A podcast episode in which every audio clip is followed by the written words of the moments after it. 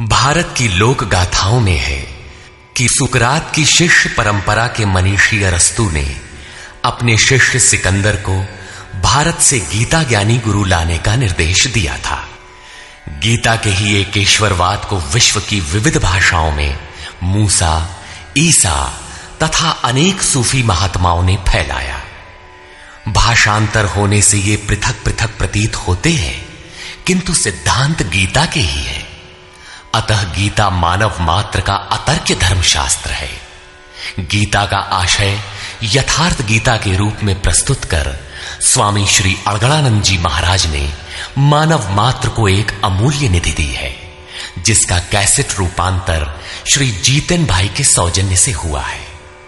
गीता के दसियों हज़ार अनुवादों के बीच दैदीप्यमान इस व्याख्या के आलोक में आप सब परम श्रेय के साधक बने।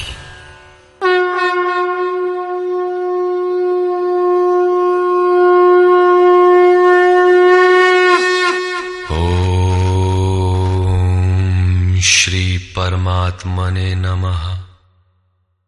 यथार्थ गीता। श्रीमद् भगवत गीता। अथ षष्ठोध्याय संसार में धर्म के नाम पर रीति रिवाज पूजा पद्धतियों, संप्रदायों का बाहुल्य होने पर, कुरीतियों का शमन करके एक ईश्वर की स्थापना एवं उसकी प्राप्ति की प्रक्रिया को प्रशस्त करने के लिए किसी महापुरुष का आविर्भाव होता है। क्रियाओं को छोड़कर बैठ जाने और ज्ञानी कहलाने की रूढ़ी कृष्ण काल में अत्यंत व्यापक थी। इसलिए इस अध्याय के प्रारंभ में ही योगेश्वर श्री कृष्ण ने इस प्रश्न को चौथी बार स्वयं उठाया कि ज्ञान योग तथा निष्काम कर्म योग दोनों के अनुसार कर्म करना ही होगा। श्री भगवान वाच।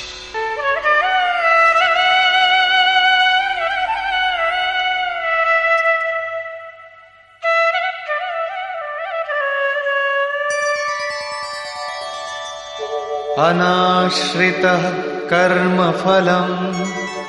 कार्यं कर्म करोति यः।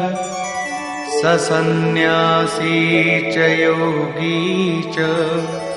न निरग्निर्न चाक्रिय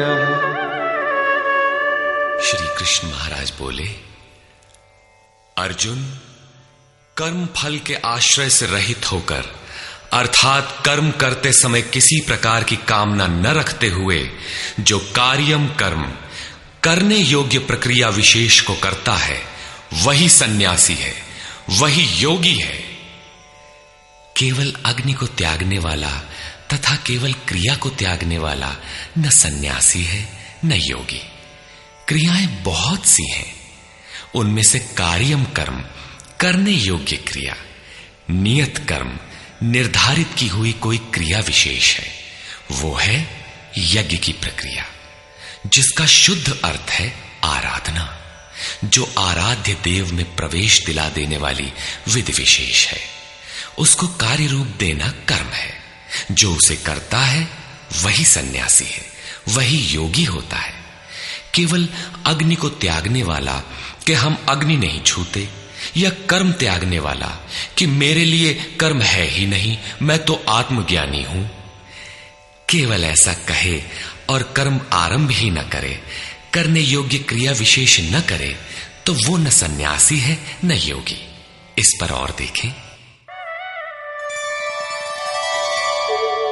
यम संन्यासमिति प्राहु योगम तम विद्धि पांडव नह्य संन्यस्त संकल्पो योगी भवति कश्चन। अर्जुन, जिसे सन्यास ऐसा कहते हैं, उसी को तू योग जान, क्योंकि संकल्पों का त्याग किए बिना कोई भी पुरुष योगी नहीं होता।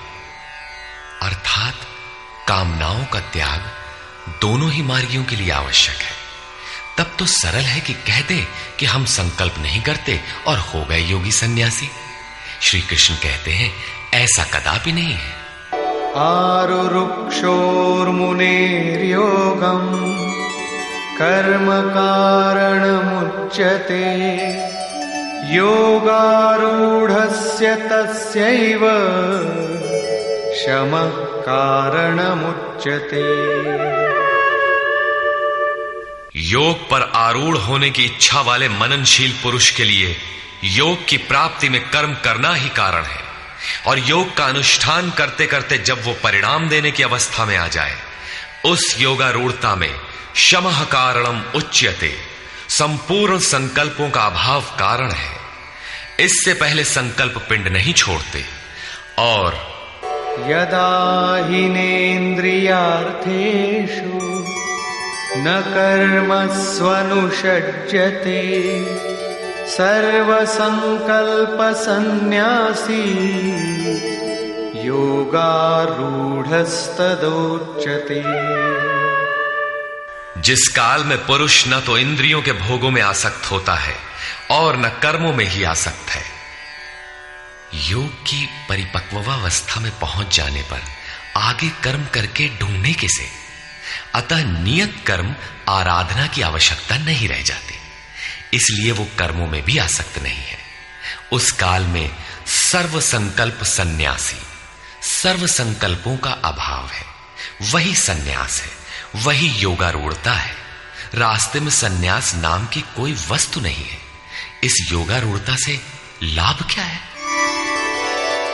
उद्धरेदात्मनात्मानम् नात्मानमवसादये। आत्मैव ह्यात्मनो बन्धु, आत्मैव रिपुरात्मनः। अर्जुन, मनुष्य को चाहिए कि अपने द्वारा अपना उद्धार करे, अपने आत्मा को अधोगति में न पहुंचावे। क्योंकि वो जीवात्मा स्वयं ही अपना मित्र है और यही अपना शत्रु भी है। कब ये शत्रु होता है और कब मित्र, इस पर कहते हैं। बन्धुरात्मात्मनस्तस्य येनात्मैवात्मना जितः अनात्मनस्तु शत्रुत्वे, वर्तेतात्मैव शत्रुवत्। जिस जीवात्मा द्वारा मन और इंद्रियों सहित शरीर जीता हुआ है, उसके लिए उसी का जीवात्मा मित्र है। और जिसके द्वारा मन और इंद्रियाँ सहित शरीर नहीं जीता गया है, उसके लिए वो स्वयं शत्रुता में बरतता है। इन दो श्लोकों में श्री कृष्ण एक ही बात कहते हैं कि अपने द्वारा अपने आत्मा का उद्धार करें, उसे अधोगति में न पहुंचाएँ, क्योंकि आत्मा ही मित्र है। सृष्टि में न दूसरा कोई शत्रु है, न मित्र। किस प्रकार? जिसके द्वारा मन सहित इंद्रियाँ जीती हुई हैं, उसके लिए उसी का आत्मा मित्र बनकर मित्रता में बरतता है, परम कल्याण करने वाला होता है, और जिसके द्वारा मन सहित इंद्रियाँ नहीं जीती गई हैं, उसके लिए उसी का आत्मा शत्रु बनकर शत्रु में बरतता है, नीच योनियों और यातनाओं की ओर ले जाता है। प्रायः लोग कहते हैं, मैं तो आत्मा हूँ, गीता में लिखा है। न इसे शस्त्र काट सकता है, न अग्नि जला सकता है, न वायु सुखा सकता है। ये नित्य है, अमृत स्वरूप है, न बदलने वाला है, शाश्वत है, और वो आत्मा मुझमें है ही। वे गीता की इन पंक्तियों पर ध्यान नहीं देते कि आत्मा अधोगति में भी जाता है, आत्मा का उद्धार भी होता है, जिसके लिए कार्यम कर्म करने योग्य प्रक्रिया बताई गई है। अब अनुकूल आत्मा के लक्षण देखें।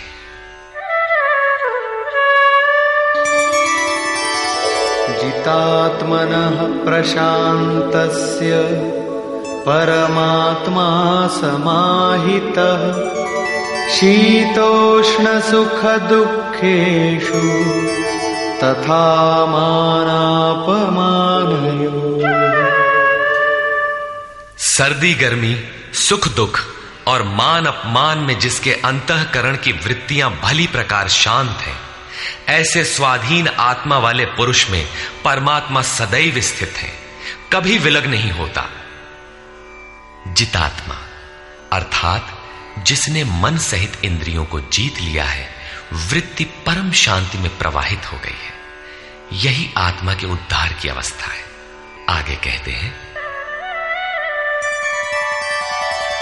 ज्ञान विज्ञान तृप्तात्मा कूटस्थो विजितेन्द्रिय। युक्त इत्युच्यते योगी। समलोष्टाश्मकाञ्चनः। जिसका अंतकरण ज्ञान विज्ञान से तृप्त है, जिसकी स्थिति अचल, स्थिर और विकार रहित है जिसने इंद्रियों को विशेष रूप से जीत लिया है, जिसकी दृष्टि में मिट्टी, पत्थर और सुवर्ण एक समान है। ऐसा योगी युक्त कहा जाता है। युक्त का अर्थ है योग से संयुक्त। ये योग की पराकाष्ठा है, जिसे योगेश्वर पाँचवें अध्याय में श्लोक सात से बारह तक अभिचित्रित कराए हैं। परम तत्व परमात्मा का साक्षात्कार और उसके साथ होने वाली जानकारी ज्ञान है। एक इंच भी इष्ट से दूरी है, जानने की इच्छा बनी है, तब तक वो अज्ञानी है। वो प्रेरक कैसे सर्वव्याप्त है? कैसे प्रेरणा देता है? कैसे अनेक आत्माओं का एक साथ पथ प्रदर्शन करता है? कैसे वो भूत भविष्य और वर्तमान का ज्ञाता है? उस प्रेरक इष्ट की कार्य प्रणाली का ज्ञान ही विज्ञान है। जब से हृदय में इष्ट का आविर्भाव होता है, उसी दिन से वो निर्देश देने लगता है। किंतु प्रारंभ में साधक समझ नहीं पाता। पराकाष्ठा काल में ही योगी उनकी आंतरिक कार्य प्रणाली को पूर्णतः समझ पाता है। यही समझ विज्ञान है। योगारूढ़ अथवा युक्त पुरुष का अंतकरण ज्ञान विज्ञान से तृप्त रहता है। इसी प्रकार योग युक्त पुरुष की स्थिति का निरूपण करते हुए योगेश्वर श्री कृष्ण पुनः कहते हैं। सुहृन्मित्रार्युदासीन मध्यस्थद्वेष्य बन्धुषु, साधुष्वपि च पापेषु, समबुद्धिर्विशिष्यते।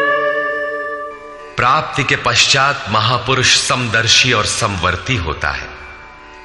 जैसे पिछले श्लोक में उन्होंने बताया कि जो पूर्ण ज्ञाता या पंडित है, वो विद्या विनय संपन्न ब्राह्मण में, चांडाल में, गाय, कुत्ता, हाथी में समान दृष्टि वाला होता है। उसी का पूरक ये श्लोक है। वो हृदय से सहायता करने वाले सहृदय, मित्र, बैरी, उदासीन, द्वेषी, बंधुगणों, धर्मात्मा तथा पापियों में भी समान दृष्टि वाला योग युक्त पुरुष अतिश्रेष्ठ है। वो उनके कार्यों पर दृष्टि नहीं डालता, बल्कि उनके भीतर आत्मा के संचार पर ही उसकी दृष्टि पड़ती है। इन सब में वो केवल इतना अंतर देखता है कि कोई कुछ नीचे की सीढ़ी पर खड़ा है तो कोई निर्मलता के समीप। किंतु वो क्षमता सब में है। यहाँ योग युक्त के लक्षण पुनः दोहराए गए। कोई योग युक्त कैसे बनता है? वो कैसे यज्ञ करता है? यज्ञ स्थली कैसी हो? आसन कैसा हो? उस समय कैसे बैठा जाए? कर्ता के द्वारा पालन किए जाने वाले नियम, आहार विहार, सोने जागने का संयम, तथा कर्म पर कैसी चेष्टा हो इत्यादि बिंदुओं पर योगेश्वर श्री कृष्ण ने अगले पाँच श्लोकों में प्रकाश डाला, जिससे आप भी उस यज्ञ को संपन्न कर सके। अध्याय तीन में उन्होंने यज्ञ का नाम लिया और बताया कि यज्ञ की प्रक्रिया ही वो नियत कर्म है। अध्याय चार में उन्होंने यज्ञ का स्वरूप विस्तार से बताया, जिसमें प्राण का अपान में हवन, अपान का प्राण में हवन, प्राण अपान की गति रोककर मन का निरोध इत्यादि किया जाता है। सब मिलाकर यज्ञ का शुद्ध अर्थ है आराधना। तथा उस आराध्य देव तक की दूरी तय कराने वाली प्रक्रिया, जिस पर पाँचवें अध्याय में भी कहा। किंतु उसके लिए आसन, भूमि करने की विधि इत्यादि का चित्रण शेष था। उसी पर योगेश्वर श्री कृष्ण यहाँ प्रकाश डालते हैं। योगी सततम्, आत्मानं रहसि स्थितः। एकाकीयत चित्तात्मा, निराशीर परिग्रह। चित्त को जीतने में लगा हुआ योगी मन, इंद्रियों और शरीर को वश में रखकर, वासना और संग्रह रहित होकर, एकांत स्थान में अकेले ही चित्त को आत्मोपलब्धि कराने वाली योग क्रिया में लगावे। उसके लिए स्थान कैसा हो? आसन कैसा रहे? शुचौ देशे प्रतिष्ठाप्य स्थिर स्थिरमासनमात्मनः। नात्युच्छ्रितं नातिनीचम् चैलाजिनकुशोत्तरम्। शुद्ध भूमि में कुश, मृगछाल, वस्त्र अथवा इससे उत्तरोत्तर, रेशमी ऊनी तख्त कुछ भी बिछाकर अपने आसन को न अति ऊँचा, न नीचा, स्थिर स्थापित करें। शुद्ध भूमि का तात्पर्य उसके झाड़ने, बुहारने, सफ़ाई करने से ज़मीन पर कुछ बिछा लेना चाहिए। चाहे मृगछाल हो या चटाई अथवा कोई भी वस्त्र, तख्त, जो भी उपलब्ध हो, कोई एक वस्तु बिछा लेना चाहिए। आसन हिलने डुलने वाला ना हो, न ज़मीन से बहुत ऊँचा हो और न एकदम नीचा। पूज्य महाराज जी लगभग पाँच इंच ऊँचे आसन पर बैठते थे। एक बार भाविकों ने लगभग एक फीट ऊँचा संगमरमर का एक तख्त मंगा दिया। महाराज जी एक दिन तो बैठे, फिर बोले, नहीं हो, बहुत ऊँचा हो गया। ऊँचे नहीं बैठे के चाही साधु के। अभिमान हो ही जावा करत है। नीचे हूँ न बैठे के चाही हीनता आवत है। अपने से घृणा आवत है। बस, उसको उठवाया और जंगल में एक बगीचा था, वहाँ रखवा दिया। वहाँ न कभी महाराज जाते थे और न अब ही कोई जाता है। ये था उन महापुरुष का क्रियात्मक शिक्षण। इसी प्रकार साधक के लिए भी बहुत ऊँचा आसन नहीं होना चाहिए। नहीं तो भजन पूर्ति बाद में होगी, अहंकार पहले चढ़ बैठेगा। इसके पश्चात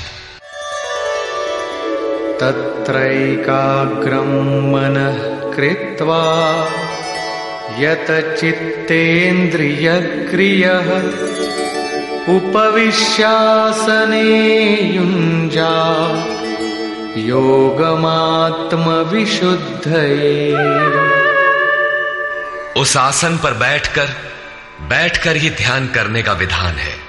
मन को एकाग्र करके चित्त और इंद्रियों को क्रियाओं को वश में रखते हुए अंतकरण की शुद्धि के लिए योगा अभ्यास करें। अब बैठने का तरीका बताते हैं।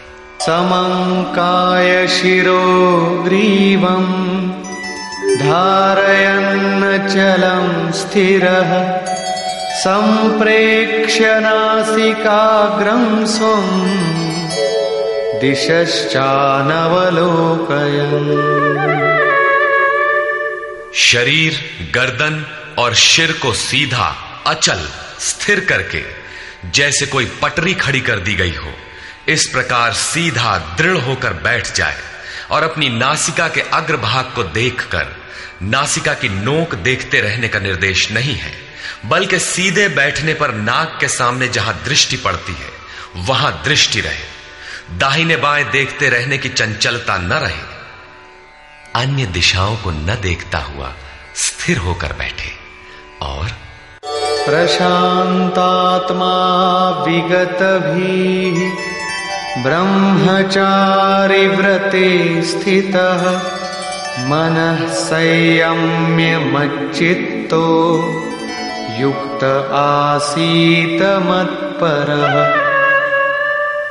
ब्रह्मचर्य व्रत में स्थित होकर प्राय लोग कहते हैं कि जननेन्द्रिय का संयम ब्रह्मचर्य है। किंतु महापुरुषों की अनुभूति है कि मन से विषयों का स्मरण करके, आँखों से वैसे दृश्य देखकर, त्वचा से स्पर्श कर, कानों से विषयोत्तेजक शब्द सुनकर जननेन्द्रिय संयम संभव नहीं है। ब्रह्मचारी का वास्तविक अर्थ है, ब्रह्म आचरति सब ब्रह्मचारी। ब्रह्म का आचरण है नियत कर्म, यज्ञ की प्रक्रिया, जिसे करने वाले यान्ति ब्रह्म सनातनम। सनातन ब्रह्म में प्रवेश पा जाते हैं। इसे करते समय स्पर्शान कृतवा बहिर्बाह्यान। बाहर के स्पर्श, मन और सभी इंद्रियों के स्पर्श बाहर ही त्याग कर चित्त को ब्रह्म चिंतन में, श्वास प्रश्वास में ध्यान में लगाना है। मन ब्रह्म में लगा है तो बाह्य स्मरण कौन करे? यदि बाह्य स्मरण होता है तो अभी मन लगा कहाँ? विकार शरीर पर नहीं मन की तरंगों में रहता है। मन ब्रह्माचरण में लगा है तो जननेन्द्रिय संयम ही नहीं सकलेंद्रिय संयम तक स्वाभाविक हो जाता है। अतः ब्रह्म के आचरण में स्थित रहकर, भय रहित और अच्छी प्रकार शांत अंतकरण वाला मन को संयत रखते हुए, मुझमें लगे हुए चित्त से युक्त मेरे परायण होकर स्थित हो। ऐसा करने का परिणाम क्या होगा?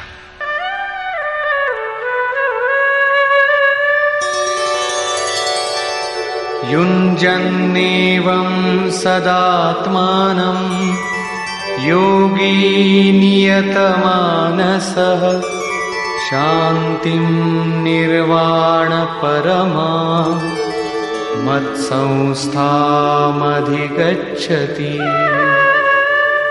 इस प्रकार अपने आप को निरंतर उसी चिंतन में लगाता हुआ संयत मन वाला योगी मेरे में स्थित रूपी पराकाष्ठा वाली शांति को प्राप्त होता है। इसलिए अपने को निरंतर कर्म में लगाए। यहाँ यह प्रश्न पूर्ण प्राय है। अगले दो श्लोकों में वे बताते हैं कि परमानंद वाली शांति के लिए शारीरिक संयम, युक्ताहार, विहार भी आवश्यक है। नात्यश्नतस्तु योगोऽस्ति। न चैकान्तमनश्नतः, न चाति स्वप्नशीलस्य, जाग्रतो नैव चार्जुन। अर्जुन, ये योग न तो बहुत खाने वाले का सिद्ध होता है, और न बिल्कुल न खाने वाले का सिद्ध होता है। न अत्यंत सोने वाले का, और न अत्यंत जागने वाले का ही सिद्ध होता है। तब किसका सिद्ध होता है? युक्ताहार विहारस्य युक्तचेष्टस्य कर्मसु युक्तस्वप्नावबोधस्य योगो भवति दुःखः। दुखों का नाश करने वाला ये योग उचित आहार विहार कर्मों में उपयुक्त चेष्टा और संतुलित शयन जागरण करने वाले का ही पूर्ण होता है। अधिक भोजन करने से आलस्य, निद्रा और प्रमाद घेरेंगे। तब साधना नहीं होगी। भोजन छोड़ देने से इंद्रिया क्षीण हो जाएँगी। अचल स्थिर बैठने की क्षमता नहीं रहेगी। पूज्य महाराज जी कहते थे कि खुराक से डेढ़ दो रोटी कम खाना चाहिए। विहार, अर्थात साधन के अनुकूल विचरण। कुछ परिश्रम भी करते रहना चाहिए। कोई कार्य ढूंढ लेना चाहिए। अन्यथा रक्त संचार शिथिल पड़ जाएगा। रोग घेर लेंगे। सोना और जागना, आयु, आहार और अभ्यास से घटता बढ़ता है। महाराज जी कहा करते थे, योगी को चार घंटे सोना चाहिए और अनवरत चिंतन में लगे रहना चाहिए। हट करके न सोने वाले शीघ्र पागल हो जाते हैं। कर्मों में उपयुक्त चेष्टा भी हो अर्थात नियत कर्म आराधना के अनुरूप निरंतर प्रयत्नशील हो। बाह्य विषयों का स्मरण न कर सदैव उसी में लगे रहने वाले का ही योग सिद्ध होता है। साथ ही यदा विनियतं चित्तम् आत्मन्येवावतिष्ठते निःस्पृहः सर्वकामेभ्यो युक्त इत्युच्यते तदा। इस प्रकार योग के अभ्यास से विशेष रूप से वश में किया हुआ चित्त, जिस काल में परमात्मा में भली प्रकार स्थित हो जाता है, विलीन सा हो जाता है, उस काल में संपूर्ण कामनाओं से रहित हुआ पुरुष योग युक्त कहा जाता है। अब विशेष जीते हुए चित्त के लक्षण क्या है? यथा दीपो निवातस्थो, नेङ्गते सोपमा स्मृता, योगिनो यतचित्तस्य, युञ्जतो योगमात्मनः। जिस प्रकार वायु रहित स्थान में रखा गया दीपक चलायमान नहीं होता, लौ सीधे ऊपर जाती है। उसमें कंपन नहीं होता। यही उपमा परमात्मा के ध्यान में लगे हुए योगी के जीते हुए चित्त की दी गई है। दीपक तो उदाहरण मात्र है। आजकल दीपक का प्रचलन शिथिल पड़ रहा है। अगर बत्ती ही जलाने पर धुआँ सीधे ऊपर जाता है। यदि वायु में वेग न हो, ये योगी के जीते हुए चित्त का एक उदाहरण मात्र है। अभी चित्त भले ही जीता गया है, निरोध हो गया है किंतु अभी चित्त है। जब निरुद्ध चित्त का भी विलय हो जाता है, तब कौन सी विभूति मिलती है? देखें। यत्रो परमते चित्तम, निरुद्धं योगसेवया। यत्र चैवात्मनात्मानं, पश्यन्नात्मनि तुष्यति। जिस अवस्था में योग के अभ्यास से बिना अभ्यास के कभी निरोध नहीं होगा, अतः योग अभ्यास से निरुद्ध हुआ चित्त भी उपराम हो जाता है, विलय हो जाता है, मिट जाता है। उस अवस्था में आत्मना, अपनी आत्मा के द्वारा, आत्मानम, परमात्मा को देखता हुआ आत्मनि एव अपने आत्मा में ही संतुष्ट, अपनी ही आत्मा से होता है। क्योंकि प्राप्ति काल में तो परमात्मा का साक्षात्कार होता है। किंतु दूसरे ही क्षण वो अपने ही आत्मा को उन शाश्वत ईश्वरीय विभूतियों से ओतप्रोत पाता है। ब्रह्म, अजर, अमर, शाश्वत, अव्यक्त और अमृत स्वरूप है। तो इधर आत्मा भी अजर, अमर, शाश्वत, अव्यक्त और अमृत स्वरूप है। है तो किंतु अचिंत्य भी है। जब तक चित्त और चित्त की लहर है, तब तक वो आपके उपभोग के लिए नहीं है। चित्त का निरोध और निरुद्ध चित्त के विलय काल में परमात्मा का साक्षात्कार होता है और दर्शन के ठीक दूसरे क्षण उन्हीं ईश्वरीय गुण धर्मों से युक्त ही अपने आत्मा को पाता है। इसलिए वो अपने ही आत्मा में संतुष्ट होता है। यही उसका स्वरूप है। यही पराकाष्ठा है। इसी का पूरक अगला श्लोक देखें। सुखमात्यन्तिकं यत्तत् बुद्धिग्राह्यमतीन्द्रियम् वेत्ति यत्र न चैवायम् स्थितश्चलति तत्वतः तथा इंद्रियों से अतीत केवल शुद्ध हुई सूक्ष्म बुद्धि द्वारा ग्रहण करने योग्य जो अनंत आनंद है, उसको जिस अवस्था में अनुभव करता है और जिस अवस्था में स्थित हुआ योगी भगवत स्वरूप को तत्व से जानकर चलायमान नहीं होता, सदैव उसी में प्रतिष्ठित रहता है। तथा यम लब्ध्वा चा परम लाभम मन्यते नाधिकं ततः। यस्मिन् स्थितो न दुःखेन गुरुणापि विचाल्यते। परमेश्वर की प्राप्ति रूप जिस लाभ को, पराकाष्ठा की शांति को प्राप्त कर, उससे अधिक दूसरा कुछ भी लाभ नहीं मानता और भगवत प्राप्ति रूप जिस अवस्था में स्थित हुआ योगी बड़े भारी दुख से भी चलायमान नहीं होता।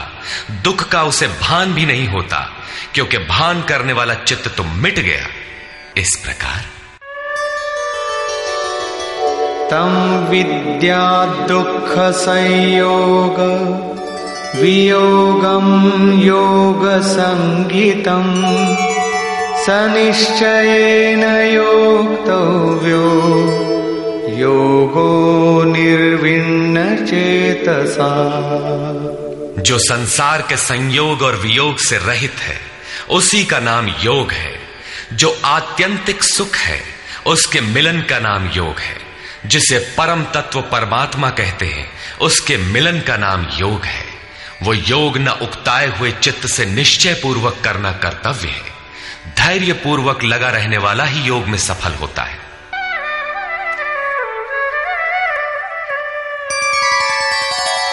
संकल्प प्रभवान कामान, त्यक्त्वा सर्वान् शेषतः। मनसैवेन्द्रियग्रामम् विनियम्य समन्ततः। इसलिए मनुष्य को चाहिए कि संकल्प से उत्पन्न होने वाली संपूर्ण कामनाओं को वासना और आसक्ति सहित सर्वथा त्याग कर, मन के द्वारा इंद्रियों के समुदाय को सब ओर से अच्छी प्रकार वश में करके।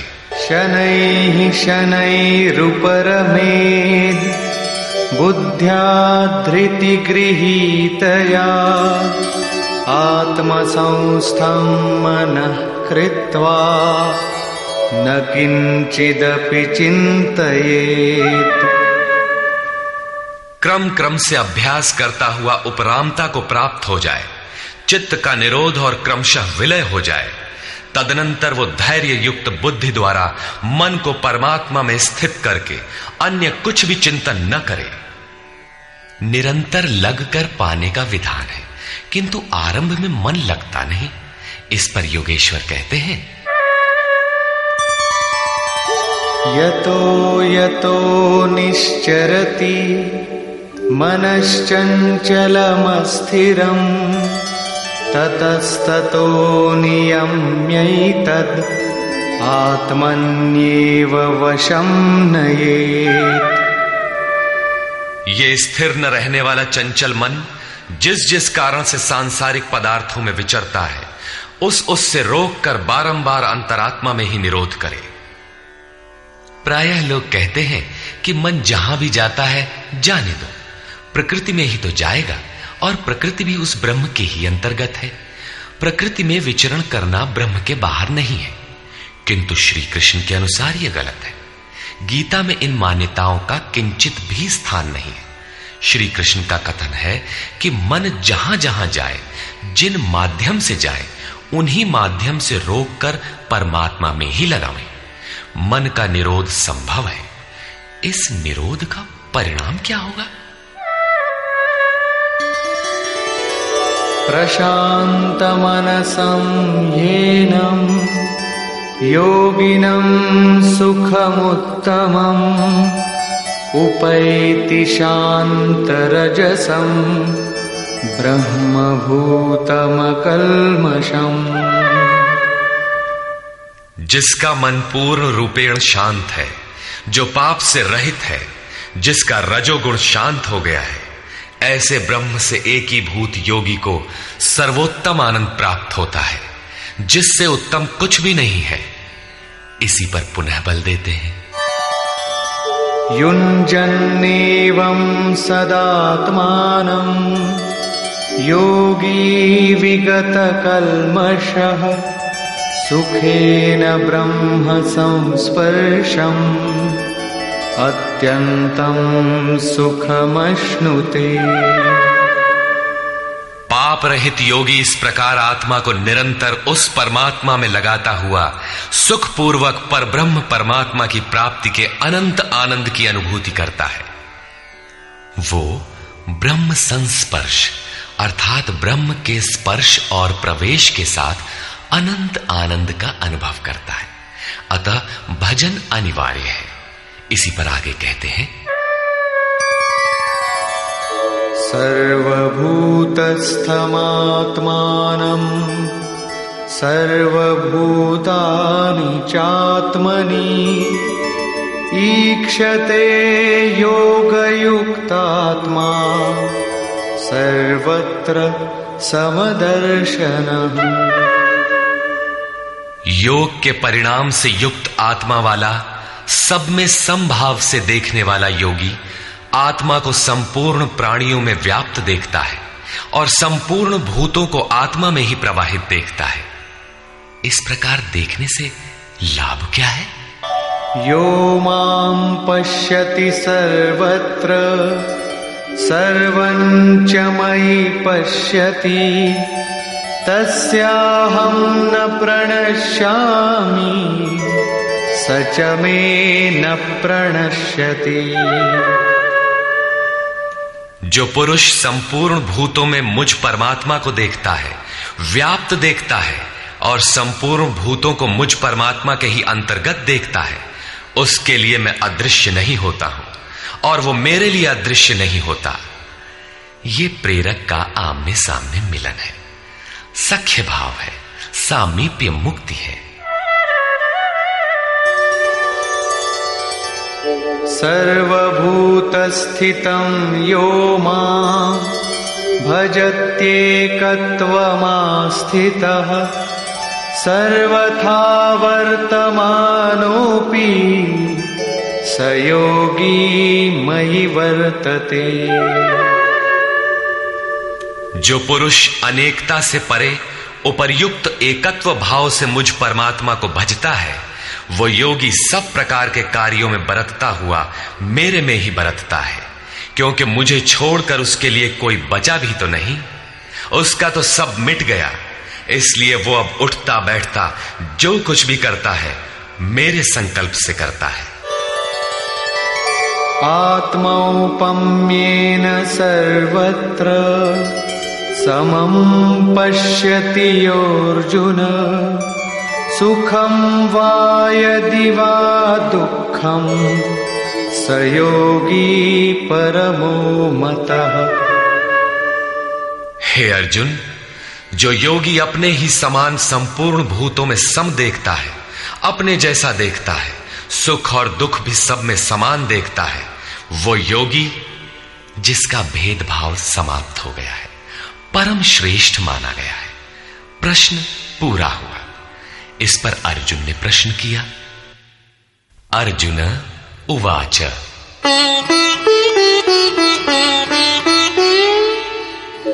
योऽयं योगस्त्वया प्रोक्तः साम्येन मधुसूदन। एतस्याहं न पश्यामि। चञ्चलत्वात् स्थितिं स्थिराम्। हे मधुसूदन, ये योग जो आप पहले बता आए हैं, जिससे समत्व भाव दृष्टि मिलती है, मन के चंचल होने से बहुत समय तक इसमें ठहरने वाली स्थिति में मैं अपने को नहीं देखता। चञ्चलं हि मनः कृष्ण प्रमाथि बलवदृढम् तस्याहं निग्रहं मन्ये वायोरिव सुदुष्करम्। हे श्री कृष्ण ये मन बड़ा चंचल है, प्रमथन स्वभाव वाला है। अर्थात दूसरे को मत डालने वाला हठी तथा बलवान है। इसलिए इसे वश में करना मैं वायु की भांति अति दुष्कर मानता हूँ। तूफानी हवा और इसको रोकना बराबर है। इस पर योगेश्वर श्री कृष्ण कहते हैं, श्री भगवान वाच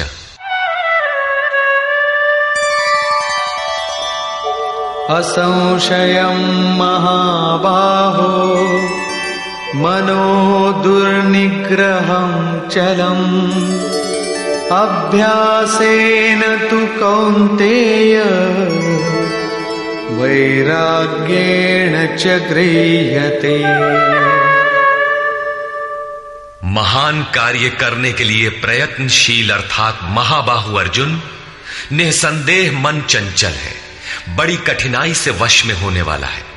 परंतु कौनतेय यह अभ्यास और वैराग्य के द्वारा वश में होता है। जहाँ चित्त को लगाना है, वहाँ स्थिर करने के लिए बार बार प्रयत्न का नाम अभ्यास है। तथा देखी सुनी विषय वस्तुओं में, संसार या स्वर्ग आदि के भोगों में, राग अर्थात लगाव का त्याग वैराग्य है। श्री कृष्ण कहते हैं कि मन वश में करना कठिन है, किंतु अभ्यास और वैराग्य द्वारा ये वश में हो जाता है। असंयतात्मना योगो दुष्प्राप इति मे मतिः वशात्मना तु यतता शक्यो वाप्तुमुपायतः। अर्जुन, मन को वश में न करने वाले पुरुष के लिए योग प्राप्त होना कठिन है। किंतु स्ववश मन वाले प्रयत्नशील पुरुष के लिए योग सहज है। ऐसा मेरा अपना मत है। जितना कठिन तू मान बैठा है, उतना कठिन नहीं है। अतः इसे कठिन मानकर छोड़ मत दो। प्रयत्न पूर्वक लगकर योग को प्राप्त कर, क्योंकि मन वश में करने पर ही योग संभव है। इस पर अर्जुन ने प्रश्न किया, अर्जुन, उवाच।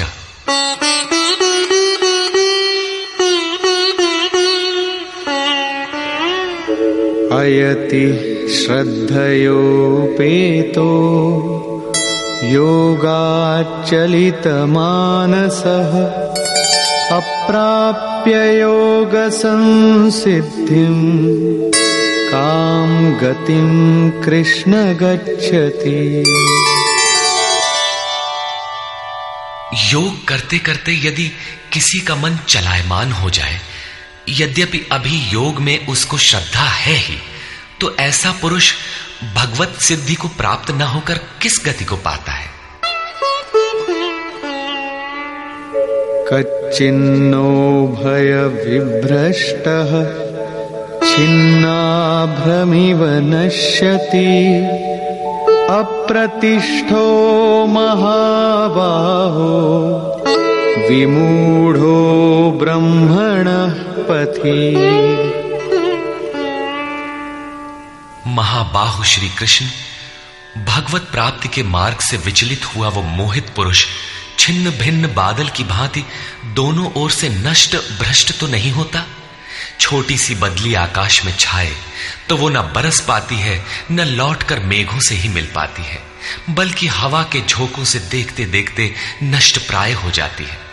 उसी प्रकार शिथिल प्रयत्न वाला, कुछ काल तक साधन करके स्थगित करने वाला नष्ट तो नहीं हो जाता? वो न आप में प्रवेश कर सका और न भोग ही भोग पाया। उसकी कौन सी गति होती है?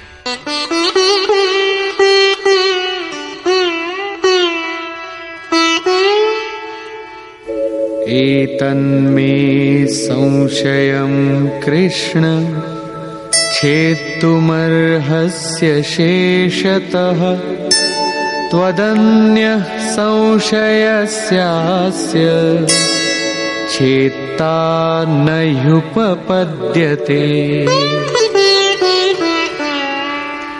हे श्री कृष्ण, मेरे इस संशय को संपूर्णता से मिटाने के लिए आप ही सक्षम हैं। आपके अतिरिक्त दूसरा कोई इस संशय को मिटाने वाला मिलना संभव नहीं है।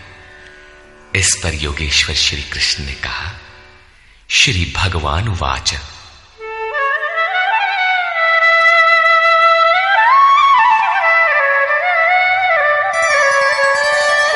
पार्थनैवेह नामुत्र, विनाशस्तस्य विद्यते। न हि कल्याणकृत् कश्चित् दुर्गतिं तात गच्छति। पार्थिव शरीर को ही रथ बनाकर लक्ष्य की ओर अग्रसर अर्जुन, उस पुरुष का ना तो इस लोक में और न परलोक में ही नाश होता है, क्योंकि हे तात, उस परम कल्याणकारी नियत कर्म को करने वाला दुर्गति को प्राप्त नहीं होता। उसका होता क्या है? प्राप्य पुण्यकृतान् लोकान् उषित्वा शाश्वती समा। शुचीनां श्रीमतां गेहे। योगभ्रष्टोऽभिजायते। मन चलायमान होने से योग भ्रष्ट हुआ वो पुरुष। पुण्यवानों के लोकों में वासनाओं को भोग कर। जिन वासनाओं को लेकर वो योग भ्रष्ट हुआ था, भगवान उसे थोड़े में सब दिखा सुना देते हैं। उन्हें भोग कर वो शुचि नाम श्रीमताम, शुद्ध आचरण वाले श्रीमान पुरुषों के घर में जन्म लेता है। जो शुद्ध आचरण वाले हैं, वही श्रीमान है। अथवा योगिनामेव कुले भवति धीमता एतद्धि दुर्लभतरम् लोके जन्म यदीदृशम् अथवा वहाँ जन्म न मिलने पर भी स्थिर बुद्धि योगियों के कुल में वो प्रवेश पा जाता है। श्रीमानों के घर में पवित्र संस्कार बचपन से ही मिलने लगते हैं। किंतु वहाँ जन्म न हो पाने पर वो योगियों के कुल में, घर में नहीं, शिष्य परंपरा में प्रवेश पा जाता है। कबीर, तुलसी, रैदास, वाल्मीकि इत्यादि को शुद्ध आचरण और श्रीमानों का घर नहीं, योगियों के कुल में प्रवेश मिला। सदगुरु के कुल में संस्कारों का परिवर्तन भी एक जन्म है। और ऐसा जन्म संसार में निसंदेह अति दुर्लभ है।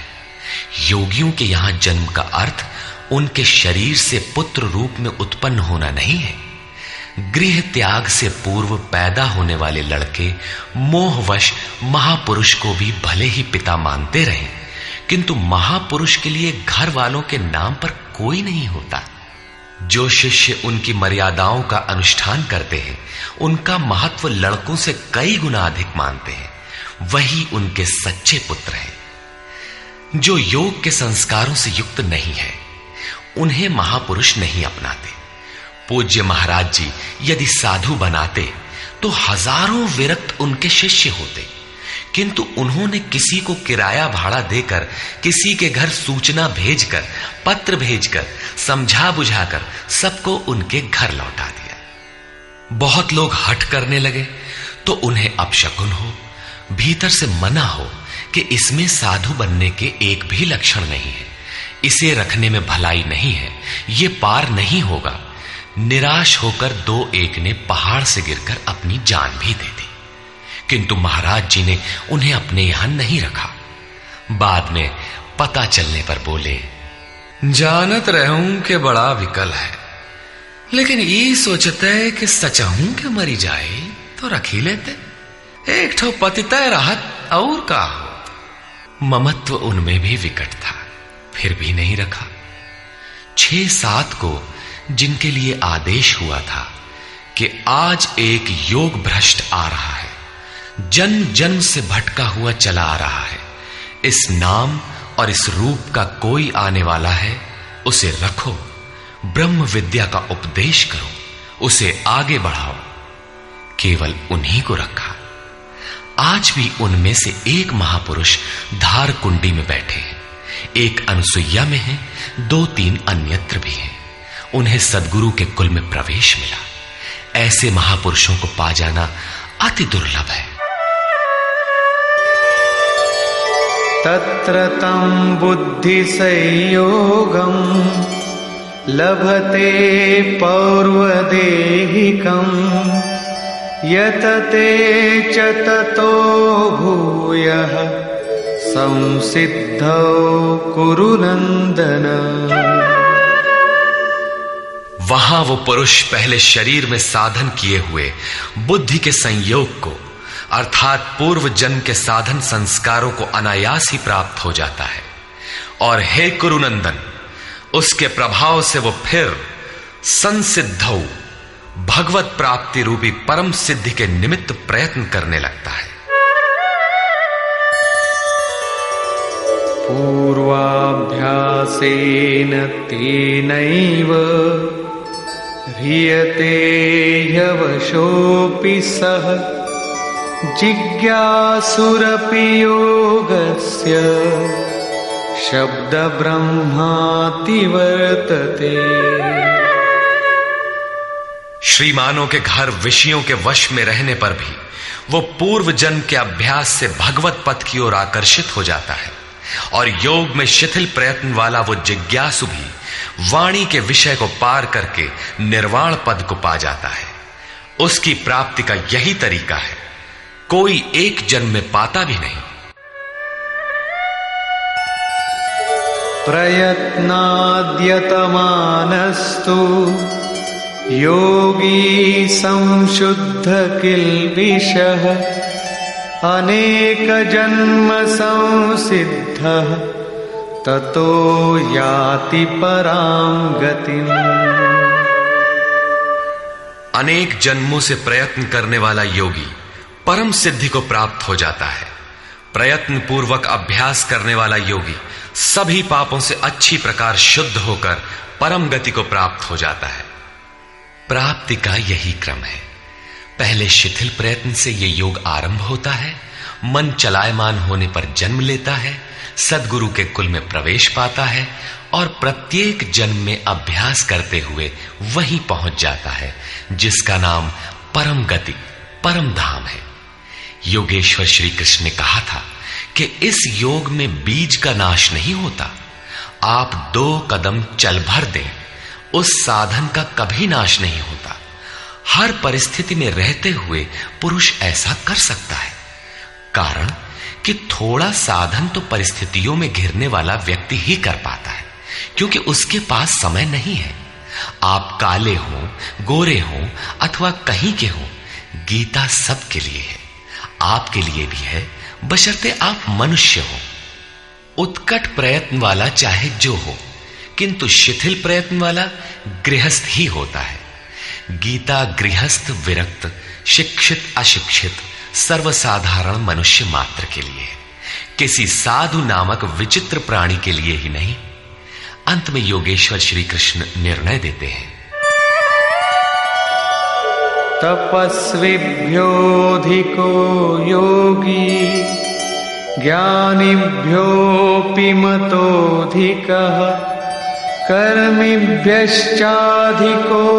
योगी तस्माद्योगी भवार्जुन। तपस्वियों से योगी श्रेष्ठ है, ज्ञानियों से भी श्रेष्ठ माना गया है, कर्मियों से भी योगी श्रेष्ठ है। इसलिए अर्जुन, तू योगी बन। तपस्वी अभी योग को ढालने में प्रयत्नशील है। कर्मी केवल कर्म जानकर करता भर है। ये गिर भी सकते हैं, क्योंकि न इन दोनों में समर्पण है और न अपना हानि लाभ देखने की क्षमता। किंतु ज्ञानी योग की परिस्थितियों को जानता है, अपनी शक्ति समझता है, उसकी ज़िम्मेदारी उसी पर है। और निष्काम कर्म योगी तो इष्ट के ऊपर अपने को फेंक चुका है। वो इष्ट संभालेगा। परम कल्याण के पथ पर ये दोनों ठीक चलते हैं। किंतु जिसका भार वो इष्ट संभालता है, वो इन सब में श्रेष्ठ है, क्योंकि प्रभु ने उसे ग्रहण कर लिया है। उसका हानि लाभ वो प्रभु देखता है, इसलिए योगी श्रेष्ठ है। इसलिए अर्जुन, तू योगी बन। समर्पण के साथ योग का आचरण कर। योगी श्रेष्ठ है, किंतु उनसे भी वो योगी सर्वश्रेष्ठ है जो अंतरात्मा से लगता है। इसी पर कहते हैं, योगी योगिनामपि सर्वेषां मद्गतेनान्तरात्मना श्रद्धावान् भजते यो माम्। समे युक्ततमो मतः संपूर्ण निष्काम कर्म योगियों में भी, जो श्रद्धा विभोर होकर अंतरात्मा से अंतर चिंतन से मुझे निरंतर भजता है, वो योगी मुझे परम श्रेष्ठ मान्य है। भजन दिखावे या प्रदर्शन की वस्तु नहीं है। इससे समाज भले ही अनुकूल हो, किंतु प्रभु प्रतिकूल हो जाते हैं। भजन अत्यंत गोपनीय है। वो अंतकरण से होता है। उसका उतार चढ़ाव अंतकरण के ऊपर है। निष्कर्ष। इस अध्याय के आरंभ में योगेश्वर श्री कृष्ण ने कहा कि फल के आश्रय से रहित होकर जो कार्यम कर्म, अर्थात करने योग्य प्रक्रिया विशेष का आचरण करता है, वही सन्यासी है और उसी कर्म को करने वाला ही योगी है। केवल क्रियाओं अथवा अग्नि को त्यागने वाला योगी अथवा सन्यासी नहीं होता। संकल्पों का त्याग किए बिना कोई भी पुरुष सन्यासी अथवा योगी नहीं होता। हम संकल्प नहीं करते। ऐसा कह देने मात्र से संकल्प पिंड नहीं छोड़ते। योग में आरूढ़ होने की इच्छा वाले पुरुष को चाहिए कि कार्यम कर्म करे।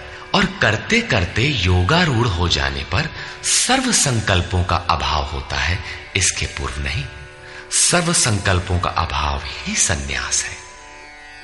योगेश्वर ने पुनः बताया कि आत्मा अधोगति में जाता है और उसका उद्धार भी होता है।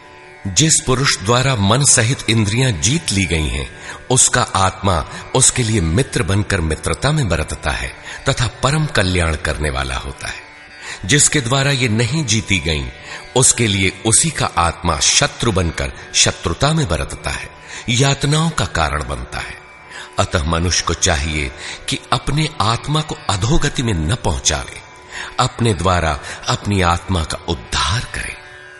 उन्होंने प्राप्ति वाले योगी की रहनी बताई। यज्ञ स्थली बैठने का आसन तथा बैठने के तरीके पर उन्होंने कहा कि स्थान एकांत और स्वच्छ हो।